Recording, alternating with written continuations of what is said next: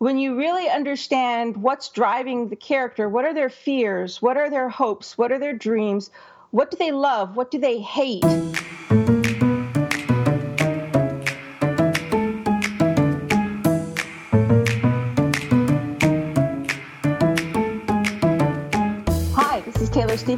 York Times best-selling and award-winning author of the kick-ass Vanessa Michael Munroe thrillers, and this is the Taylor Stevens Show with my good friend Steve Campbell, where we are kicking writing in the butt, one word at a time. Taylor, when are you going to admit to this new series that you're writing and, and weave it into the intro? Liar's Paradox is the first book. You keep talking about the Vanessa Michael Monroe series, which is great and we love it. But there's this new thing. When are you going to start talking about that? I know. I've I've it's been on my mind. Like at what point do I start changing things because I am still going to write the Munroe stories slowly over time as my wonderful patrons know. But there's something new coming and I it's just not as punchy when you got to start changing it up. and that means I got to sit there and think about how to rewrite it. And so I've been. Oh my gosh! So this isn't going to be one of these things where we have to have like multiple revisions to to your intro. You have no idea how much I revise everything. And when I finally have something where I don't have to mess with it anymore, I'm like, oh, thank God. so I can see the that. way this is going to work. Like a year from now, you're going to do your standard intro, and I'm going to say, and Liar's Paradox and, and whatever the name of this new the Jack and Jill thrillers, whatever the, the probably, name of the series is. Probably. I'll have happen. to throw it in because you won't want to take the time to to let your message evolve a little bit. Yeah. But I did I did see on Facebook and I have confirmed it in the wild that Liar's Paradox is available for pre-order. Yes. Yes it is. Don't sound so excited. How long has this been? It hasn't been very long. No, um, I mean, how long has it been since you've had a book, a new book up oh, on Amazon? So, yes, it's been a long time. Um, I'm thinking probably by the time this new book publishes, which I, I have a tentative publication date now, but I think by the time this publishes, it'll have been three and a half, almost four years since The Mask. So, yes, I'm excited, but I've got so much other stuff that's going on at the same time. I'm like trying to get the next book written that it's already like it's it's out of sight, out of mind, you know? Like publication day will roll around and all of a sudden I'll be involved. But until then I'm just like, let's get this next book written. Let's get this next book written. Anyway, it is available and congratulations because I know what a process this has been. And I know how hard you've worked and this whole thing. And you've finally got a new book that is available for purchase, not available for reading yet. still going to be a while, but at, at least it is available for purchase. So, congratulations to you for that. Thank you. I appreciate it. All right. What are we talking about today? I think we have some listener questions. Um, okay. That's awesome. Where'd they come from? From listeners. You're being very vague, Steve. All right. First question has to do with stereotypical characters. How do we avoid stereotypes when creating characters, especially minor characters? Okay, but do we know who, like, was there any conditions of how this question was asked or who, uh, like, under what circumstances? Like, where did it come from? Oh, where did it come from? Let me look because I, I make notes of these things. This question came from Steve in Florida. Oh, Lord. okay, Steve. You know, we Let's... get listener questions all the time, and no one listens to the show more carefully than I do when I'm editing editing the show. So, I this is like I get to ask these questions. Yeah, no, great. I love your questions. I mean, I at least get to ask the first question. How do we avoid stereotypes when writing characters, um, especially minor characters? Okay, this is actually, there's no pithy answer to this because, in my opinion, so much of what we write is comes from our own knowledge base, right? And so when we write a character a certain way, we don't even know that that's a stereotype necessarily unless we've looked around and realized, oh my gosh, I'm have a very narrow idea of what this person is like. So you have these really extreme cliches, right, that are almost offensive. But when you take it down a, a level or two, it's just sort of how you yourself have interpreted a person or a gender, an age. It's how you yourself have interpreted it sort of on a shallow level. And the way that you get past stereotypes is really seeing individuals as people, as individuals versus the shell that that character is in. But when you're stereotyping, you're usually not even aware that you're doing it. So, how do you fix something that you don't know is broken, right? Mm-hmm. So, I think the the the way, I can't say the only way or the easiest way, I say a way to avoid stereotyping is to get to know your character beyond the surface.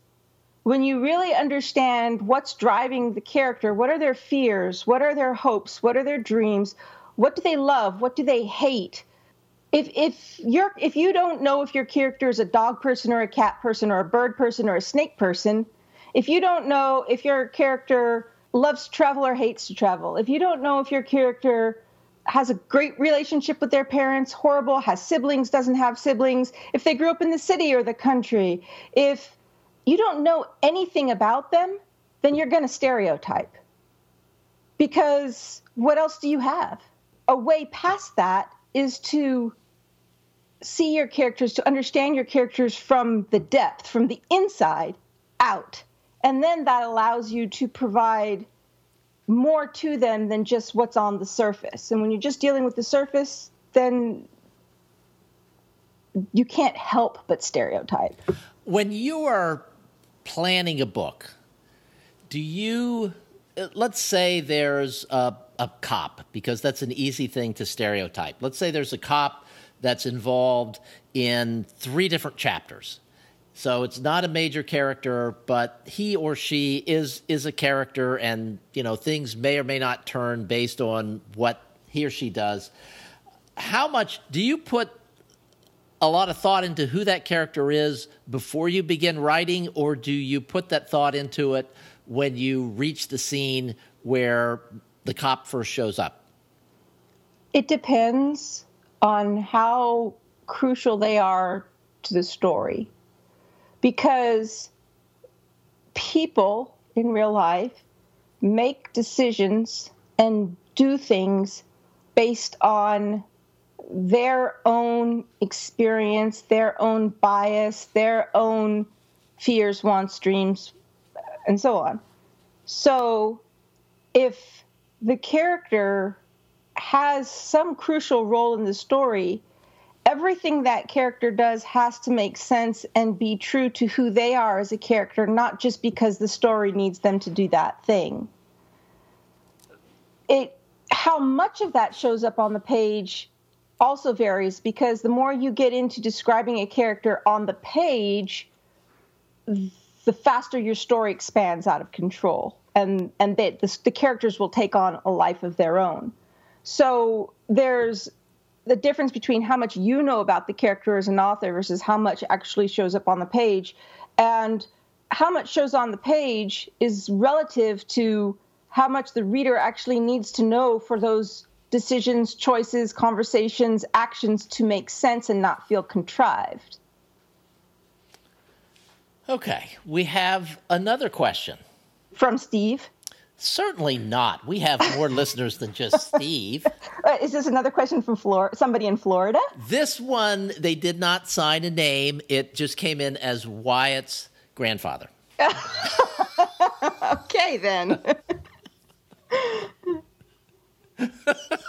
Julie's laughing over there on the side.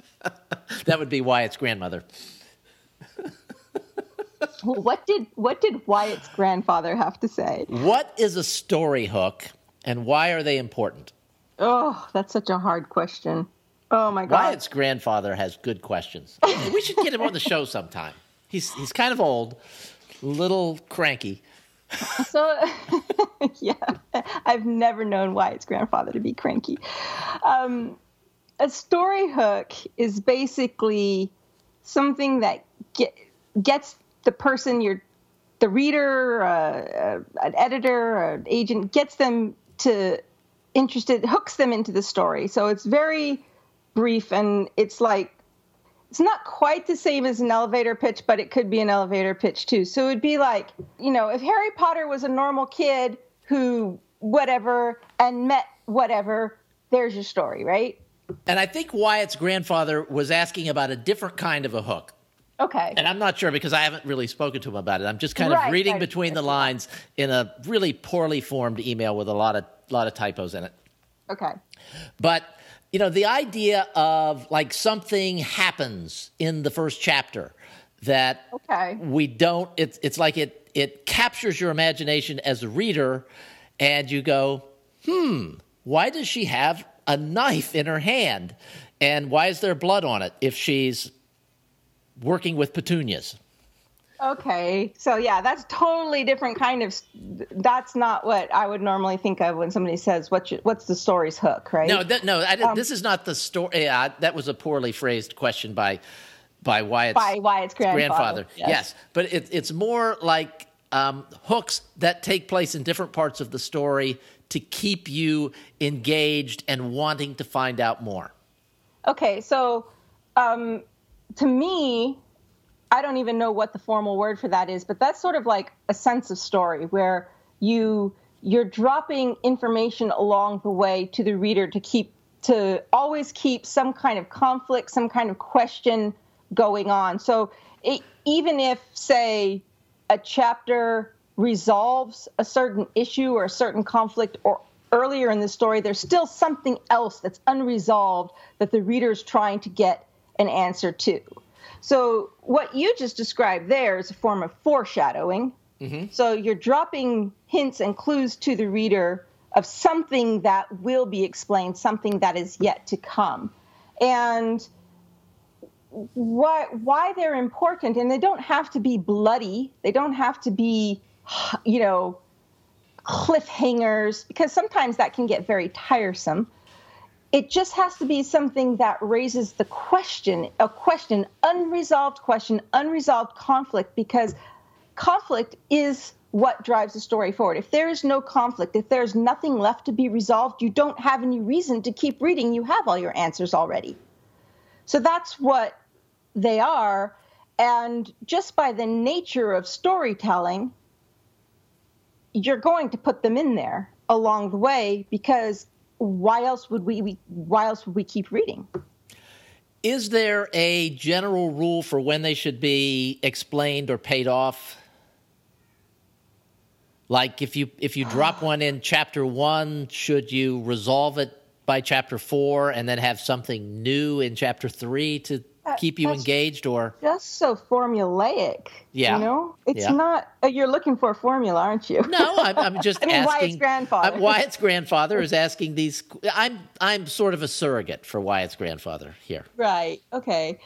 Um, I, uh, you know, I'm all about formulas when it comes to writing, in the sense of hack the craft. Right. If this, then that. There's your solution for this particular writing problem. But I don't understand formulas for storytelling because if we followed formulas in storytelling, we'd all be doing the same thing. We'd essentially all be writing the same book. There would be nothing unpredictable anymore. And it would always be, oh, I'm in chapter three. That's what that is. I should expect by chapter seven, as I read this, I'll have my resolution. Then where's the suspense? Where's the, oh my God, what's going to happen if, if everybody's following the same patterns?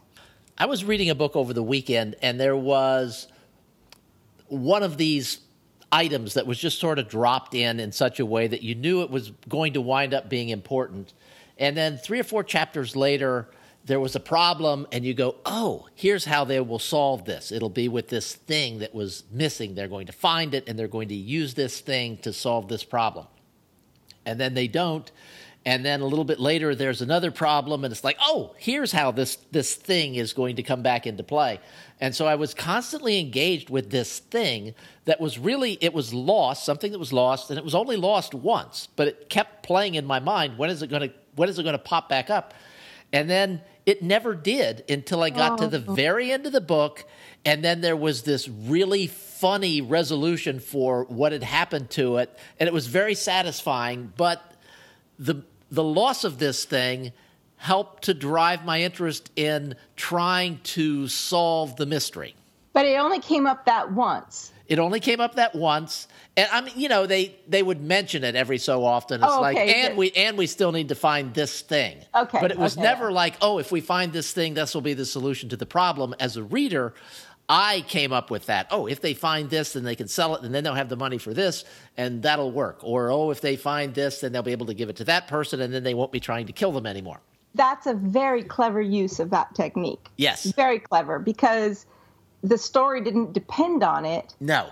But there was something unresolved that you were waiting to get resolved. And so you would keep reading all the way to the end just to get that resolution, if nothing else. But I had completely forgotten about it. It would have been the kind of thing that a day later I'd have gone, wait a minute, what happened to that thing? But it, it like on, you know, the in the last chapter, it popped back up in, in a way that was cute and funny and really clever and, and provided a really satisfying ending to the book. That's fantastic. There's this, um, I don't remember where I first read about it. It might have been in the Gotham writer's workshop book where they they use the example of I think they're talking about foreshadowing and they talk about how in his, in like the first scene the father takes a gun a rifle and he puts it up on the mantle and that never comes up again but the whole time the reader's waiting to find out well what happened to the rifle but what what was that all about and I don't even remember the the point they were making the lesson of that but my takeaway now, having written as often as, as much as I have, is you don't want to foreshadow things unless you're going to follow through on them. Like if you introduce elements, curious elements like that, there's got to be some resolution to it. There's got to be some reason for it because as readers, we're constantly seeking to tie up those loose ends. We we need that sense of completion. And if a story doesn't leave you complete, and there's things that like wait a minute and and you know last last week we were talking about the whole editorial copy editing process or whatever that's the type of stuff that often gets caught in there because when you're writing you might come up with this really clever idea and go oh okay and you you throw it out there and then you forget about it and it's just like this dangling thread that doesn't really belong. You thought you were going to do something with it but you didn't. And it worked really well in the moment but it doesn't tie the story together. And that can be super problematic for story, the whole entire story. And so if you're going to throw something in there as an enticement or whatever, you better make sure that it has a reason for being there and the readers aren't left hating because even if uh, hanging because even if the whole story is awesome and everything else is resolved but that one thing is not is, is left dangling they are going to hate you. That's all they're going to remember is how you never told them the answer to that one thing and left them hanging.